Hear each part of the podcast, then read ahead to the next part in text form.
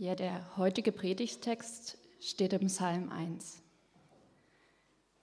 Wohl dem, der nicht wandelt im Ratschlag der Gottlosen, noch tritt auf dem Weg der Sünder, noch sitzt, wo die Spötter sitzen, sondern hat Lust am Gesetz des Herrn und sinnt über seinem Gesetz Tag und Nacht. Der ist wie ein Baum, gepflanzt an den Wasserbächen, der seine Frucht bringt zu seiner Zeit und seine Blätter verwelken nicht. Und was er macht, das gerät wohl. Aber so sind die Gottlosen nicht, sondern wie die Spreu, die der Wind verstreut. Darum bestehen die Gottlosen nicht im Gericht, noch die Sünder in der Gemeinde der Gerechten. Denn der Herr kennt den Weg der Gerechten, aber der gottlosen Weg vergeht. Ja, schönen guten Morgen auch von mir. Ähm, es ist schön, euch alle wiederzusehen. Es wäre, glaube ich, ein bisschen komisch und äh, unpassend, wenn ich jetzt einfach so in die Predigt einsteigen würde nach sechs Monaten Pause. Ähm, falls ihr mich nicht kennt, ich bin Alex. Ich bin eigentlich einer der Pastoren hier. Äh, Habe jetzt gerade sechs Monate Pause hinter mir von Elternzeit und dann drei Monate Sabbatical. Und ähm, für all diejenigen, die mich kennen, es ist total schön, euch heute wiederzusehen. Ich genieße es hier zu sein. Ich hatte ein ganz, ganz tolles äh, Sabbatical. Das hat mir unglaublich gut getan. Es war ein riesiges Geschenk. Und ich wollte dafür einfach äh, direkt mal Danke sagen, dass ihr das möglich gemacht habt, dass ihr das mitgetragen habt. Und jetzt können wir einsteigen in die Predigt. Ich bete mal kurz zu Beginn. Himmlischer Vater, vielen Dank für diesen Morgen. Danke, dass wir uns diese Zeit nehmen können, dass wir sie uns auch genommen haben, um hier anzukommen, so Stück für Stück und so nach deiner Gegenwart zu suchen, nach deinen Gedanken irgendwie zu suchen. Und ähm, ich bitte dich, dass ganz viel Heilsames in diesem Gottesdienst passiert, dass du uns ansprichst an kleinen und großen Stellen und dass wir so durch das alles deine Liebe ganz neu wahrnehmen und ähm, auch erleben. Amen. Eins der Bücher, die ich äh, während meines Sabbaticals gelesen habe, oder sagen wir versucht zu lesen, naja, wobei also lesen konnte ich es schon. Die Frage ist, ob ich es verstanden habe. Äh, ist dieses Buch hier, Müdigkeitsgesellschaft von Byung-Chul Han. Äh, ich weiß nicht, ob ihr ihn kennt, ob ihr seine Bücher kennt. Ähm, ich habe versucht, es zu verstehen. Es ist durchaus sehr komplex. Ich glaube, ich habe nicht alles verstanden, was er sagen will. Aber eine Beobachtung aus diesem Buch ist mir hängen geblieben. Und zwar die Beobachtung, dass wir im 21. Jahrhundert, sagt er, im Wesentlichen in einer Gesellschaftsform und in einer Zeit angekommen sind, wo wir eigentlich so komplett frei sind, unser Leben zu gestalten. Wir können eigentlich machen, was wir wollen. Ja, wir sind frei wie nie zuvor. Es gibt so wenig Vorgaben wie nie zuvor. Können machen, was wir wollen. Aber das Ergebnis des Ganzen, was wir so feststellen als Gesellschaft, sagt er dann, ist, dass wir eigentlich vor allem eins sind: müde. Nicht frei, sondern müde. Wir sind erschöpft. Wir, wir, können nicht mehr, wir sind einfach müde. Oder um es vielleicht nochmal ein bisschen präziser zu formulieren, er sagt, als, als Individuen dieser Gesellschaft pendeln wir eigentlich permanent hin und her zwischen angespannt sein und gestresst sein und dann müde sein und erschöpft sein. Und dann wieder ein bisschen Energie haben und angespannt sein und so weiter. Ihr versteht den Punkt. Ich habe dieses Buch gelesen oder diesen Aspekt gesehen und äh, habe das in meinem Sabbatical gelesen und mich darin komplett wiedergefunden. Weil für mich war ganz interessant, als ich so erstmal die Geschwindigkeit aus meinem Leben rausgenommen habe, jetzt in diesem Sabbatical, da war vor allem ein Gefühl da, nämlich das Gefühl, müde zu sein. Und das jetzt nicht unbedingt nur, weil ich ein zweites Kind bekommen habe, weil wir ein zweites Kind bekommen haben, natürlich ist man da körperlich müde, aber ich habe eigentlich gemerkt, es ist so eine tiefere Müde. Es ist so eine Müdigkeit ganz innen, eine Müdigkeit, die Byung-Chul Han sagt, die ist charakteristisch für uns als Gesellschaft. Wir starten heute eine neue Serie. Äh, wir schauen uns die Psalmen an, diese Sammlung von Gebeten in der Bibel. Und zum Auftakt dieser Serie schauen wir uns Psalm 1 an und sogar zweimal, ja, also diese, diesen Sonntag und nächsten Sonntag schauen wir uns diesen Text an. Und dieser Psalm ist für mich jetzt in der Beschäftigung damit, im Vorfeld zu diesem Gottesdienst, ganz viel geworden. Da steckt unheimlich viel drin. Vor allem aber ist dieser Psalm für mich ein Versprechen geworden ein Versprechen, dass ein anderes Leben möglich ist als das, wie ich es geführt habe. Ein Versprechen nicht von Erschöpfung und Müdigkeit und Anspannung, sondern von Vitalität, von Kraft, von der inneren Ruhe. Ein Leben, wo man nicht ständig so am, am Auskratzen ist, nochmal so die letzten Energiereserven irgendwie aus sich rausholt und dann irgendwie so das Leben gestaltet, sondern ein Leben, das eigentlich so vom Überfluss herkommt, wo so viel in mir drinsteckt, das irgendwie so dann aus mir rauskommen kann. Das ist das Versprechen, das dieser Psalm für mich gemacht hat. Und dem möchte ich gerne mit euch nachgehen in den kommenden beiden Sonntagen. Heute ist quasi Teil 1. Ähm, und wir schauen uns heute so zum Einstieg einfach mal die Grundzüge dieses Psalms an, dass wir ihn überhaupt verstehen sozusagen von seiner Aussage. Dann schauen wir uns den Schlüssel an zu diesem Versprechen. Was macht denn jetzt den Unterschied in Perspektive dieses Psalms? Und schließlich kommt so ein erster Schritt von drei raus aus der Müdigkeit. Die Grundzüge, der Schlüssel und dann raus aus der Müdigkeit. Zunächst mal die Grundzüge. Jetzt geht es mir mit biblischen Texten ganz oft so, mit Psalmen insbesondere, dass das so sperrige Texte sind. Ja, man liest die irgendwie, aber man liest die nicht so wirklich. Weil man versteht irgendwie gar nicht, was so wirklich passiert in diesem Text. Es sind zu viele Wörter drin, die man nicht kennt. Die Struktur ist nicht klar. Und deswegen habe ich euch versucht, den Text mal auf eine Art und Weise abzudrucken, wie wir vielleicht schneller den Text so ein bisschen erfassen können. Mir hilft das zumindest, den Text mal so anzuschauen und ich würde ihn tatsächlich gerne jetzt mal ganz kurz mit euch durchgehen, dass wir so den, den, den Fluss des Textes irgendwie ein bisschen mehr in den Blick bekommen. Wenn ihr also wollt, nehmt euch gerne jetzt den blauen Zettel mit vor. Wir schauen uns den mal an. Der Psalm fängt an mit Wohl dem. Das könnte man auch übersetzen mit Wie gut ist es für einen Menschen oder wie glücklich ist ein Mensch. Ja, wohl dem, der, und jetzt kommt ein erster Block, ja, da seht ihr hier schön eingerahmt, eingesetzt, der nicht, interessant, der fängt negativ an, ja, glücklich ist, wer nicht wandelt im Ratschlag der Gottlosen, also der nicht lebt nach den Ratschlägen der Gottlosen. Wir kommen auf das Wort nochmal zurück, stört euch daran für den Moment mal noch nicht, hoffentlich. Äh, der nicht noch tritt auf den Weg der Sünder, also quasi die Gewohnheiten der Sünder übernimmt, noch sitzt, wo die Spötter sitzen, also die, die nur noch zynisch sind und nur noch ironisch sind und nichts mehr ernst nehmen können. Wohl dem, wie glücklich ist, wie gut geht es dem, der nicht das macht, sondern, jetzt kommt der Gegensatz, ja, zweiter Block, der Lust hat am Gesetz des Herrn. Gesetz ist das Wort Torah, könnte man, kommen wir nächste Woche drauf, glaube ich, auch übersetzen mit den Weisungen Gottes oder den Weisheiten oder den, der Perspektive Gottes. Ja, der also Lust hat an der Perspektive Gottes und darüber nachdenkt, Tag und Nacht. Glücklich ist wohl dem, wie gut für den, der nicht das macht, sondern das macht. Warum? Na, jetzt kommt der nächste Abschnitt. Denn dieser Mensch, der Tag und Nacht nachsinnt, der ist wie ein Baum. Ein Baum, der gepflanzt ist an den Wasserbächen, das heißt, er hat immer Zugang zu dem, was Leben gibt für einen Baum, Wasser. Der bringt nämlich immer Frucht zu seiner Zeit, ja, da kommt was Gutes dabei raus bei diesem Baum. Seine Blätter verwelken nicht, da ist immer so Kraft da, immer Vitalität da, immer Stärke da. Und was er macht, das gerät wohl. Dieser Mensch hat irgendwie oft Erfolg, was auch immer das dann bedeutet. Wie gut für jemand, wenn er nicht das macht, sondern das macht, weil er nämlich wie ein Baum ist und nicht, jetzt kommt wieder der Gegenschlag, und nicht wie die Gottlosen. Weil die sind nämlich wie Spreu, die der Wind verstreut. Ja, und Spreu, äh, ehrlich gesagt, wusste ich nicht sofort, was es ist. Äh, Spreu ist quasi das, was übrig bleibt von Getreide, wenn man die Körner entfernt hat. Ja, das heißt, das ist einfach nur noch der Abfall sozusagen. Das hat keinen Inhalt mehr, es hat keine Substanz mehr, hat keinen Halt mehr, ist ein Gegensatz natürlich zum Baum. Ja, so sind die Gottlosen und deswegen bestehen sie auch nicht im Gericht. Also wenn Gott mal kritisch draufschaut auf dieses Leben, dann ist da nicht mehr viel übrig sozusagen. Glücklich ist, wie gut ist, wenn man nicht das macht, sondern das macht, weil dann ist man wie ein Baum und nicht wie Spreu. Und dann der Abschlusssatz, denn der Herr kennt den Weg der Gerechten, könnte man auch übersetzen mit, er sieht den Weg oder er ist ihm nahe, er ist ihnen nahe. Aber der gottlosen Weg vergeht. Man könnte auch übersetzen, der geht ins Nirgendwo. Das heißt sozusagen nochmal so ein Abschlussstatement, zwei Wege vor uns. Der eine, der hat auch ganz viel mit Gottes Nähe zu tun, ja, mit so einer spürbaren Nähe Gottes vielleicht, so einer erlebbaren Nähe Gottes. Und der andere Weg, der verläuft sich so ein bisschen im Nirgendwo. Das ist so der Psalm. Ja, vielleicht hilft es euch, mir hat das sehr geholfen, das mal so nachzuvollziehen. Darum, darum, wohl dem, der nicht, sondern das, Baum, Spreu, Nähe Gottes.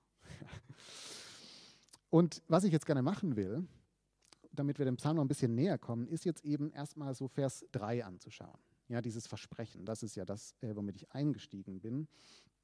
Ähm, das ist ein vollmundiges Versprechen, könnte man vielleicht sagen. Einige von euch würden vielleicht sagen, das ist ein unrealistisches Versprechen.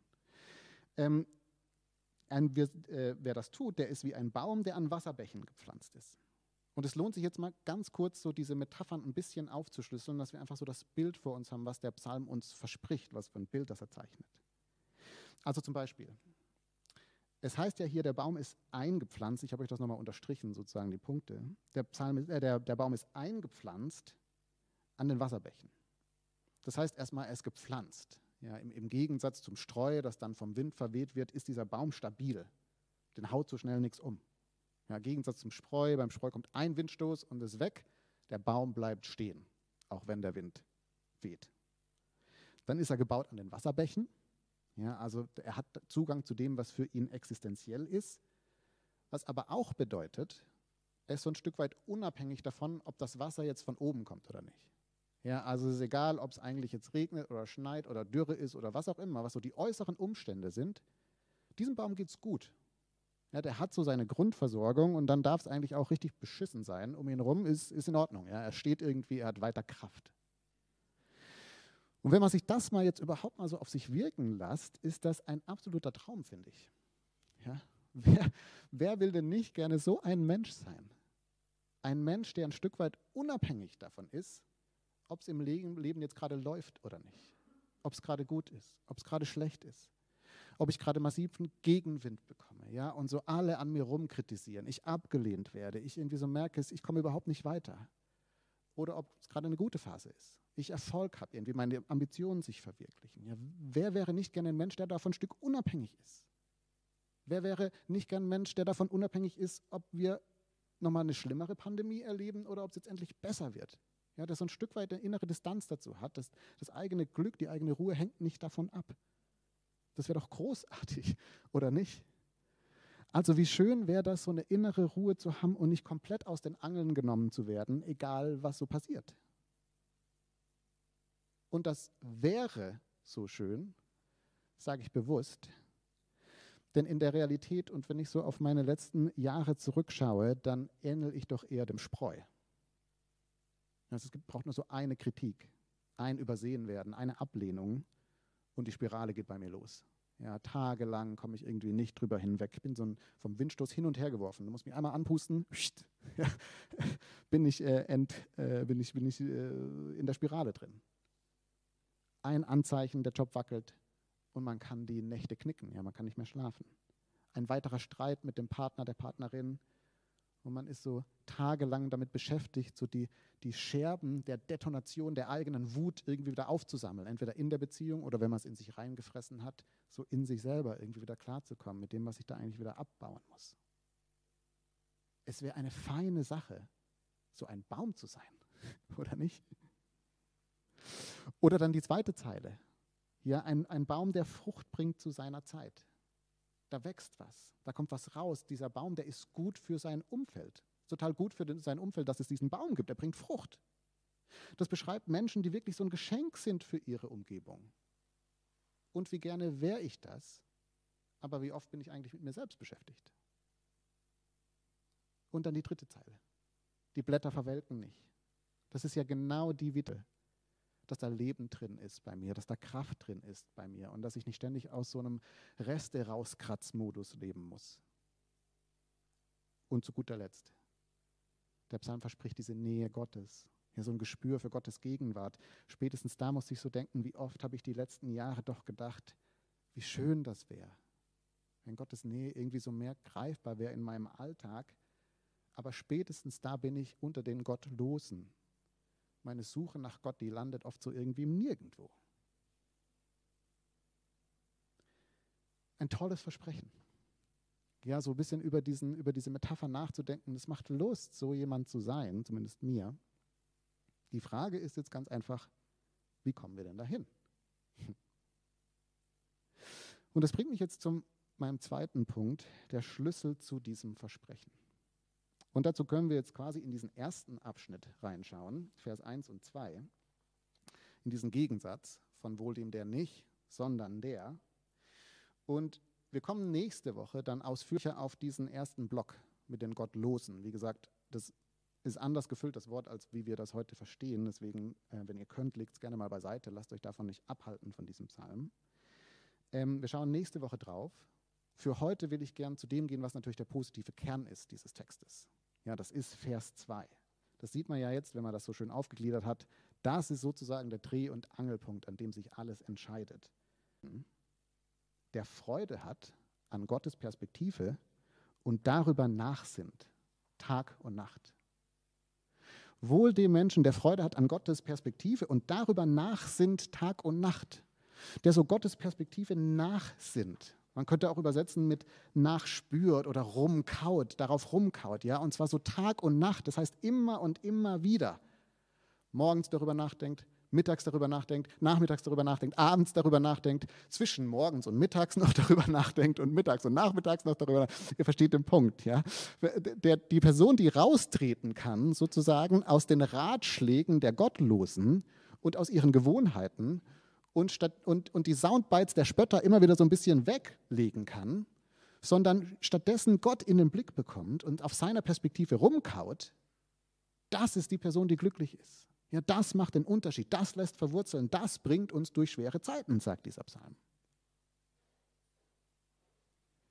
Und das ist doch erstmal ganz interessant, oder nicht?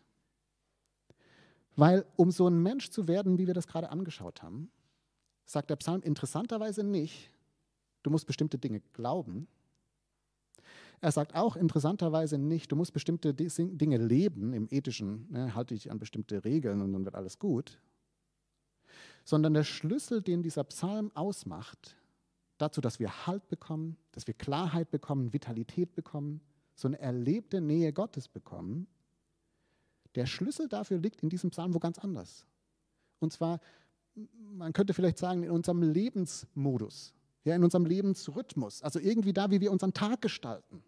Er sagt, der ist wie ein Baum, der im Alltag sozusagen immer wieder zurücktreten kann aus den Gewohnheiten und den Ratschlägen und allem und Pause machen kann. So einen Blick bekommen kann auf Gott und seine Perspektive. Das macht effektiv den Unterschied. Und ich weiß nicht, wie es euch damit geht. So im ersten Moment können wir das vielleicht auch ganz schwer füllen. Ja, was heißt das denn jetzt? Es ist irgendwie so, ja, klingt interessant, aber, aber ich weiß nicht, was es heißt. Ein paar Sachen sind aber trotzdem eigentlich relativ schnell offensichtlich. Also zum Beispiel, das, was hier beschrieben wird, ist schlicht nicht möglich. Es ist unmöglich. Wenn unser Terminkalender Tag für Tag proppevoll ist, nonstop, von morgens bis abends, auch in der Woche keine Pause vorhanden ist, dann ist das, was hier beschrieben wird, schlicht unmöglich. Wann soll ich denn noch diese Pausen haben? Dieser Modus ist auch unmöglich, zweite Offensichtlichkeit, wenn jeder Moment, den ich dann doch frei habe, ja, wenn dann doch mal eine Sekunde da ist, die jetzt nicht irgendwie mit Terminen vollgeballert ist, wenn jede Sekunde dann gefüllt ist mit meinen Sorgen, mit meinen Problemen und ich denke darüber nach oder ich schaue Netflix, ja, ist auch nicht möglich, ist schlicht nicht möglich, ja, ist irgendwie schwierig. Und das Dritte, was offensichtlich ist, ist, dass das, was hier beschrieben wird, schlicht unmöglich ist, nicht möglich, wenn die Stimmen meiner Umgebung das heißt, die Meinung meiner Freundin, die Meinung meiner Kultur, die Rants auf Twitter, die Think Pieces aus der Taz und der Süddeutschen, wenn das so der einzige Input ist, den ich tagtäglich konsumiere, wovon ich mich prägen lasse, ja, was ich so immer, was ich so in mich reinnehme und worüber na ich nachdenke. Es ist schlicht unmöglich, dann das zu leben, was hier beschrieben wird. Anders gesagt, ich glaube, wir kommen hier an drei Themen ran. Wir kommen an die Frage der Geschäftigkeit ran, wie geschäftig, wie beschäftigt sind wir eigentlich? Wir kommen an die Frage der Aufmerksamkeit ran. Was kriegt denn meine Aufmerksamkeit? Und wir kommen drittens an die Frage des Inputs ran oder der Prägung, der wir uns aussetzen. Geschäftigkeit, Aufmerksamkeit und Prägung. Und ich will jetzt für den Rest der Predigt eigentlich nur noch den ersten Punkt besprechen, Geschäftigkeit, weil sonst sitzen wir hier noch zwei Stunden. Ähm, und die restlichen beiden, Aufmerksamkeit und Prägung, machen wir dann nächsten Sonntag. Bevor wir da jetzt aber einsteigen, noch ein kleines Wort der Klärung. Wenn ihr, wie ich, in christlich-konservativen Kreisen aufgewachsen seid oder davon vielleicht auch eine Zeit lang geprägt worden seid oder überhaupt dazu tendiert, ähm, schnelle Dinge sehr, naja, äh, auf eine bestimmte Art und Weise zu nehmen, dann kann das, was ich jetzt gleich sagen werde, zu einer ganz ungesunden Dynamik führen. Und zwar kann es damit dazu führen, dass ihr es einfach mit so einem Schuldgefühl verbindet. Ja, dass alles, was ich jetzt sage, so durch so eine moralische Linse angeschaut wird, im Sinne von, ich bin ein guter oder ich bin ein schlechter Mensch oder ein guter oder ein schlechter Christ. Ja, wenn wir zum Beispiel gleich darüber reden werden, Spoiler Alert, wie äh, ungesund es eigentlich für unser Innenleben ist und dann auch für unser geistliches Leben, wenn jeder Abend einfach mit Netflix verbracht wird und ihr dann denkt, ja, bin ich, ja, so wie ich das auch äh, sagen würde, dann kann das einfach schnell dazu führen, wenn ihr auf eine bestimmte Art und Weise äh, gewired seid, dass äh, ihr einfach ein schlechtes Gewissen habt. Ja, und so ein bisschen Schuld empfindet, aha, das sollte ich nicht und so. Und das führt dann nur zu Druck, das führt zu Enttäuschung, das führt zu Frust. Und das bringt niemandem was. Und das ist auch überhaupt, wirklich überhaupt nicht das Ziel, dass jetzt irgendjemand ein schlechtes Gewissen hat, weil wir auf eine bestimmte Art und Weise leben.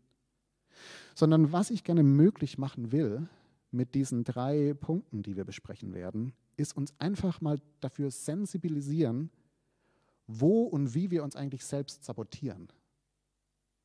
Wir sabotieren uns nämlich, ich sabotiere mich nämlich ganz oft in eine bestimmte Art und Weise, wo ich sozusagen mit dem, wie ich tatsächlich lebe, die ganze Zeit auf ein Konto einzahle und mich dann immer wieder wundere, warum das andere Konto leer ist. Aber es ist sozusagen einfach nur ein Effekt davon, wie ich halt tatsächlich mein Leben gestalte. Damit zahle ich hier ein und deswegen ist auch hier nichts drauf. Ich weiß nicht, ob ihr den, das Statement aus der Businesswelt kennt. Da sagt man gerne so, dass jedes System genau dafür designt ist, die Ergebnisse produzieren, die es produziert. Ja, das heißt, es kommt genau das raus, wofür das System angelegt ist. Und wenn uns das nicht gefällt, was rauskommt, dann können wir uns nicht am System darüber beschweren, dass das System nicht funktioniert, sondern müssen wir das System ändern, damit auch tatsächlich was anderes dabei rauskommt. Und das ist, glaube ich, genau das, was der Psalm hier sagt, wie viele andere biblischen Texte auf, auch. Wenn wir immer angespannt sind ja, und, und jede Kleinigkeit uns stresst, wenn wir emotional ausgebrannt sind und kaum empathiefähig mehr sind, wenn wir den Sinn für Gottes Nähe komplett verloren haben, dann können wir natürlich sagen, der Grund dafür liegt in im Job und bei den Freundinnen und bei der Welt und bei Gott. Wahrscheinlicher ist aber, dass einfach unser System falsch aufgestellt ist. dass wir sozusagen an dem, wie wir gerade unser Leben gestalten, vielleicht da mal ein bisschen ansetzen müssen. Und deshalb lohnt es sich, glaube ich, da einfach mal genauer hinzuschauen. Ohne schlechtes Gewissen, ohne Druck. Es geht überhaupt nicht um Schuld und gut oder schlecht, sondern ist es hilfreich oder nicht? Könnte ich da vielleicht mal ein paar Sachen ändern und hätte vielleicht auch andere Ergebnisse am Schluss? Das ist, was ich gerne sozusagen unter der Prämisse möchte ich das gerne ähm, angehen und jetzt noch so einen Punkt aufmachen. Und das ist der Punkt der Geschäftigkeit. Und die Frage, die da quasi einfach mal im Raum steht und über die wir nachdenken können, ist die Frage, ermöglicht dein Lebensrhythmus, dein Lebensmodus, wie so dein Alltag abläuft, ermöglicht das, dass zumindest theoretisch solche Pausen entstehen wo du aus dem Trott rauskommst, aus dem, was alle machen, was sozusagen der Weltmodus ist, und jetzt einen Schritt zurücktreten kannst. Und so zumindest theoretisch darüber nachdenken kannst, was sind denn Gottes Gedanken, was ist denn Gottes Anliegen sozusagen. Ermöglicht dein Lebensmodus diese Pausen oder ist dein Leben eigentlich zu voll, um das zu machen, was hier beschrieben ist? Und jetzt seid ihr an der Stelle vielleicht so veranlagt wie ich, dass ihr sagt, ja, ja, ist schon voll, ja, aber es geht, das kriege ich schon alles gewuppt, kein Problem. Ja, ich lebe auch so ein bisschen vom Speed und so, das ist halt einfach, ich bin halt busy und ich habe halt viele Kontakte und ich will halt raus und so weiter, ist halt ein bisschen so. Worauf ich einfach Folgendes zu bedenken geben würde, mir selbst.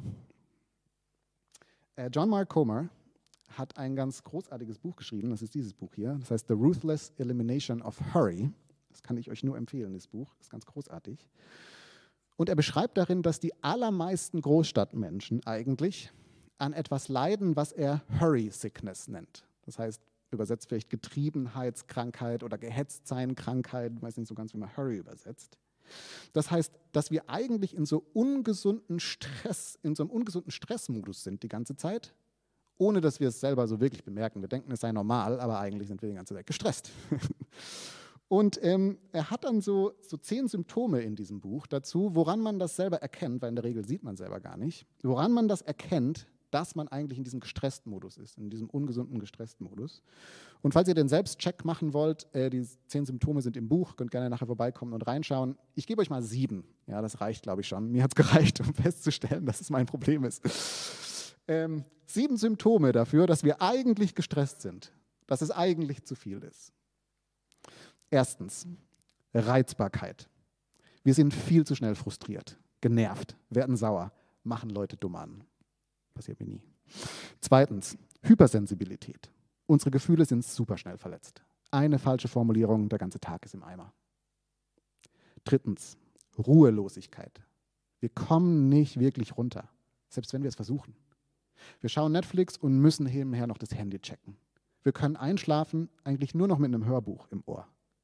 Der Versuch, Stille zu halten, ist ein großes Desaster. Viertens, Workaholism.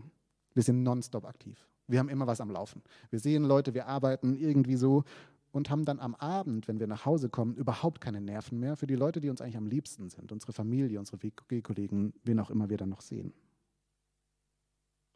Fünftens, emotionale Taubheit. Wir spüren eigentlich nichts mehr. Dafür sind wir zu gestresst.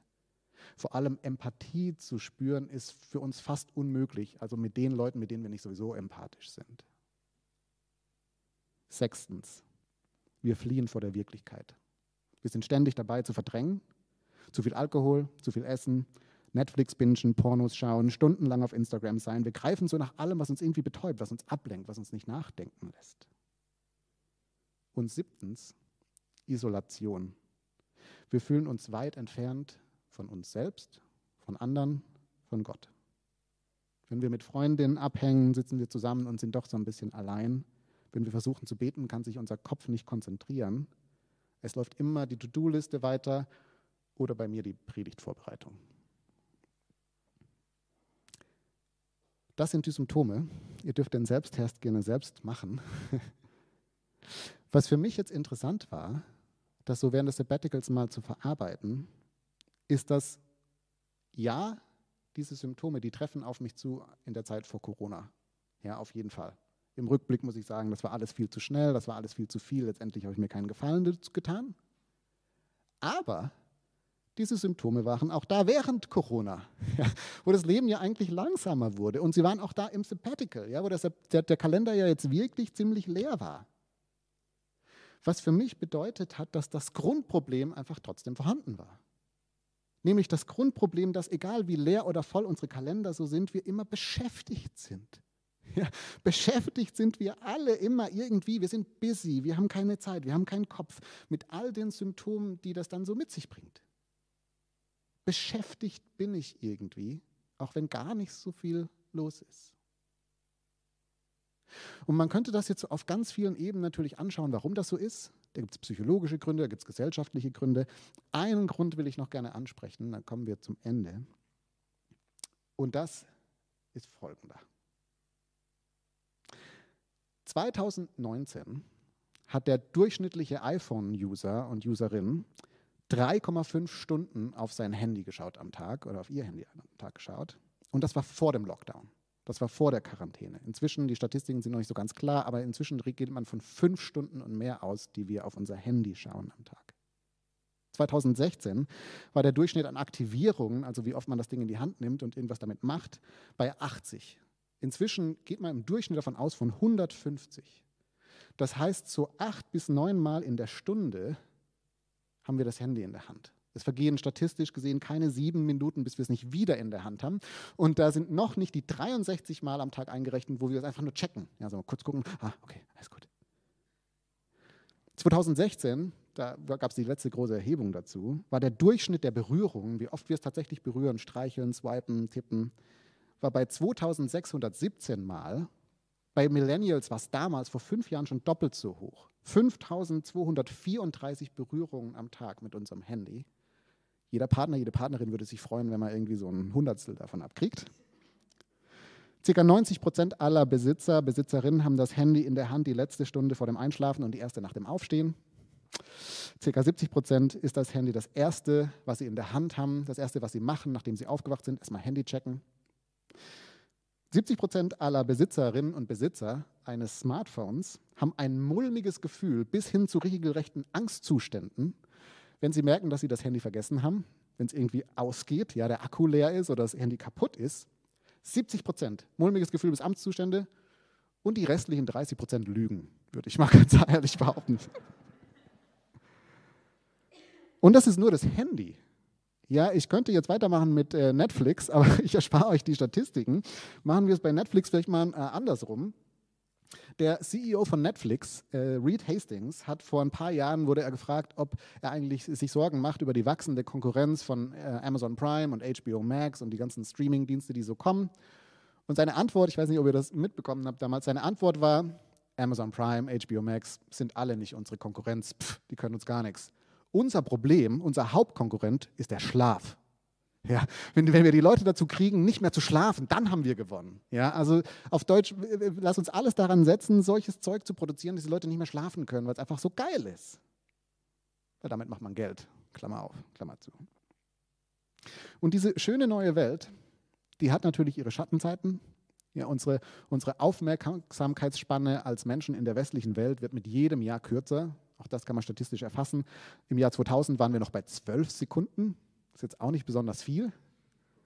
Inzwischen sind wir bei 8 Sekunden. Ein Goldfisch hat 9 Sekunden. ja, was so Entwicklungen sind, wie, wo dann äh, Cal Newport zum Beispiel, wenn ihr den kennt mit Deep Work, äh, schon vor ein paar Jahren gesagt hat, die absolute Schlüsselqualifikation für den Arbeitsmarkt der Zukunft ist einfach nur, dass du dich konzentrieren kannst. Wenn du dich halbwegs für eine Dreiviertelstunde am Stück konzentrieren kannst, dann bist du schon top, ist völlig egal, also stellen wir dich ein, weil den Rest kannst du ja lernen. Das ist das, was niemand mehr kann. Kein Mensch kann mehr, ohne ständig das Smartphone zu checken, irgendwie eine Dreiviertelstunde bis Stunde am Stück arbeiten. Vier Stunden bei ihm, okay. Für unser Thema jetzt bedeutet das aber schlicht und einfach, dass wir ständig beschäftigt sind. Ja, wir sind ständig abgelenkt. Es vibriert immer irgendwie. Man muss immer wieder gucken. Wir beschäftigen uns nicht mit dem, was hier und jetzt ist. Hier in diesem Raum, wo mein Körper tatsächlich ist. Und jetzt, der Moment, den ich wirklich jetzt im Moment erlebe, für diese beiden Komponenten, da sind wir irgendwie nicht präsent. Sondern wir sind immer irgendwo anders bei den Freunden, die da irgendwo sind und denen ich jetzt schreiben muss, dem, den Artikel, den ich lese darüber, was in Afghanistan passiert, die nächste Serie, die ich noch zu Ende schauen will und schon wieder ist eine Dreiviertelstunde mein Kopf irgendwie blockiert. Wir sind beschäftigt. Der Kopf ist voll, wir sind abgelenkt. Und wozu das dann eben führt, sind so drei Dinge. Das erste ist, dass uns die Ruhepausen fehlen. Uns fehlen die Zeiten, in denen wirklich nichts passiert was aber auch bedeutet, dass uns der Raum fehlt, in unserem Alltag zu sortieren, unserer Seele mal so ein bisschen Zeit zu geben, hinterherzukommen, was sie eigentlich alles erlebt hat und das mal ein bisschen zu verarbeiten, ja, die Gefühle irgendwie mal wahrzunehmen. Dafür haben wir keine Zeit. Und das heißt, das verdrängt sich dann immer so, gar nicht bewusst eigentlich und simmert dann im Hintergrund als Angstzustand, als Nervosität, als Angespanntheit und macht uns müde und gestresst. Und wir sind wie Streu, wie Spreu, der so von einem kleinen Windstoß dann durch die Gegend gewirbelt wird. Es sorgt zweitens dafür, dass wir so viel Input bekommen, dass wir überhaupt nicht mehr sortieren können. Es ständig prasselt alles auf uns ein, was irgendwie wichtig ist. Wir werden mit so vielen Themen beschossen. Es geht um Klimaschutz, Afghanistan, Inflation, Rassismus, die Rettung der Clubkultur in Berlin und das neue Arbeiten. Alles wichtig, alles ganz dringlich auch. Aber wir haben gar keine Zeit mehr zu sortieren, zu verarbeiten, zu realisieren, was ist jetzt eigentlich mein Bereich und welcher auch nicht. Was muss ich gar nicht wissen, weil ich kann eh nichts ändern. Ja, wir kriegen das nicht mehr sortiert. Das ist alles auf uns drauf. Und so landen wir oft entweder in so hektischem Aktivismus, wir versuchen die Welt zu retten, oder in so einem passiven Schulterzucken. Kann eh nichts machen, das ist alles zu viel. Und zu guter Letzt, führt dieser Lebensmodus, glaube ich, dazu, dass wir den Raum für Gott in unserem Leben effektiv sehr, sehr klein halten. Wir halten ihn sehr, sehr klein. Ich habe mich in den letzten Jahren oft darüber beklagt, dass Gott so abwesend ist. Ja, dass ich ihn irgendwie nicht spüre, dass ich ihn nicht wahrnehme in meinem Alltag. Und da ist auch was dran. Ich, es gibt die Abwesenheit Gottes. Ich bin mit ihr, glaube ich, sehr vertraut. Auch im Sabbatical gab es eine Zeit, wo er nicht da war. Aber dass er immer abwesend war in den letzten Jahren, wenn ich mal ehrlich bin, war wahrscheinlich nicht er abwesend, sondern ich war abwesend. Ich war immer beschäftigt mit irgendwas, musste über irgendwas nachdenken, irgendwas lesen, irgendwas gucken. Ich, bin nicht, ich war nicht richtig da. Ich war da, aber nicht richtig da. Ich sitze an meinem Handy, bin blockiert von irgendeiner Serie und habe keinen Raum für den Gott, der in uns ist, der bei uns ist. Jesus sagt an einer Stelle in Matthäus 11, Vers 28, Kommt her zu mir alle, die ihr mühselig, die ihr müde und beladen seid. Ich will euch erquicken. Nehmt auf euch mein Joch und lernt von mir, so werdet ihr Ruhe finden für eure Seelen. Gott wird nicht müde, uns einzuladen in so einen anderen Lebensmodus. In so einen Lebensmodus, in dem so die Erinnerung an seine Nähe, an seine Liebe so eingewebt ist in unseren Alltag, was uns atmen lässt, was uns aufatmen lässt. Und ich bin mir bewusst, das ist jetzt ein ganz ungünstiger Moment, um eine Predigt abzubrechen. Ja, das ist jetzt Schritt eins. Eigentlich kommen ja die positiven Sachen, kommen jetzt ja dann Teil zwei und drei. Aber ich möchte euch trotzdem einladen. Vielleicht wollt ihr das mal mitnehmen. Diese Woche mal genau diesem Gedanken nachzugehen. Mal euren Lebensmodus, eure Geschäftigkeit in den Blick zu kriegen. Vielleicht mal so einen Selbsttest zu machen. 24 Stunden ohne Handy. Und jedes Mal, wenn ihr wieder danach greifen wollt, daraus ein kleines Gebet zu machen. Zu sagen, danke Gott, dass du jetzt in diesem Moment hier in diesem Raum da bist. Und dann mal die Stille aushalten, die Ruhe oder das Chaos, was dann in euch hochkommt, ist auszuhalten, ist nicht zu verdrängen. Das ist so ein erster Schritt und ich freue mich dann nächste Woche genau an der Stelle mit euch weiterzumachen. Amen.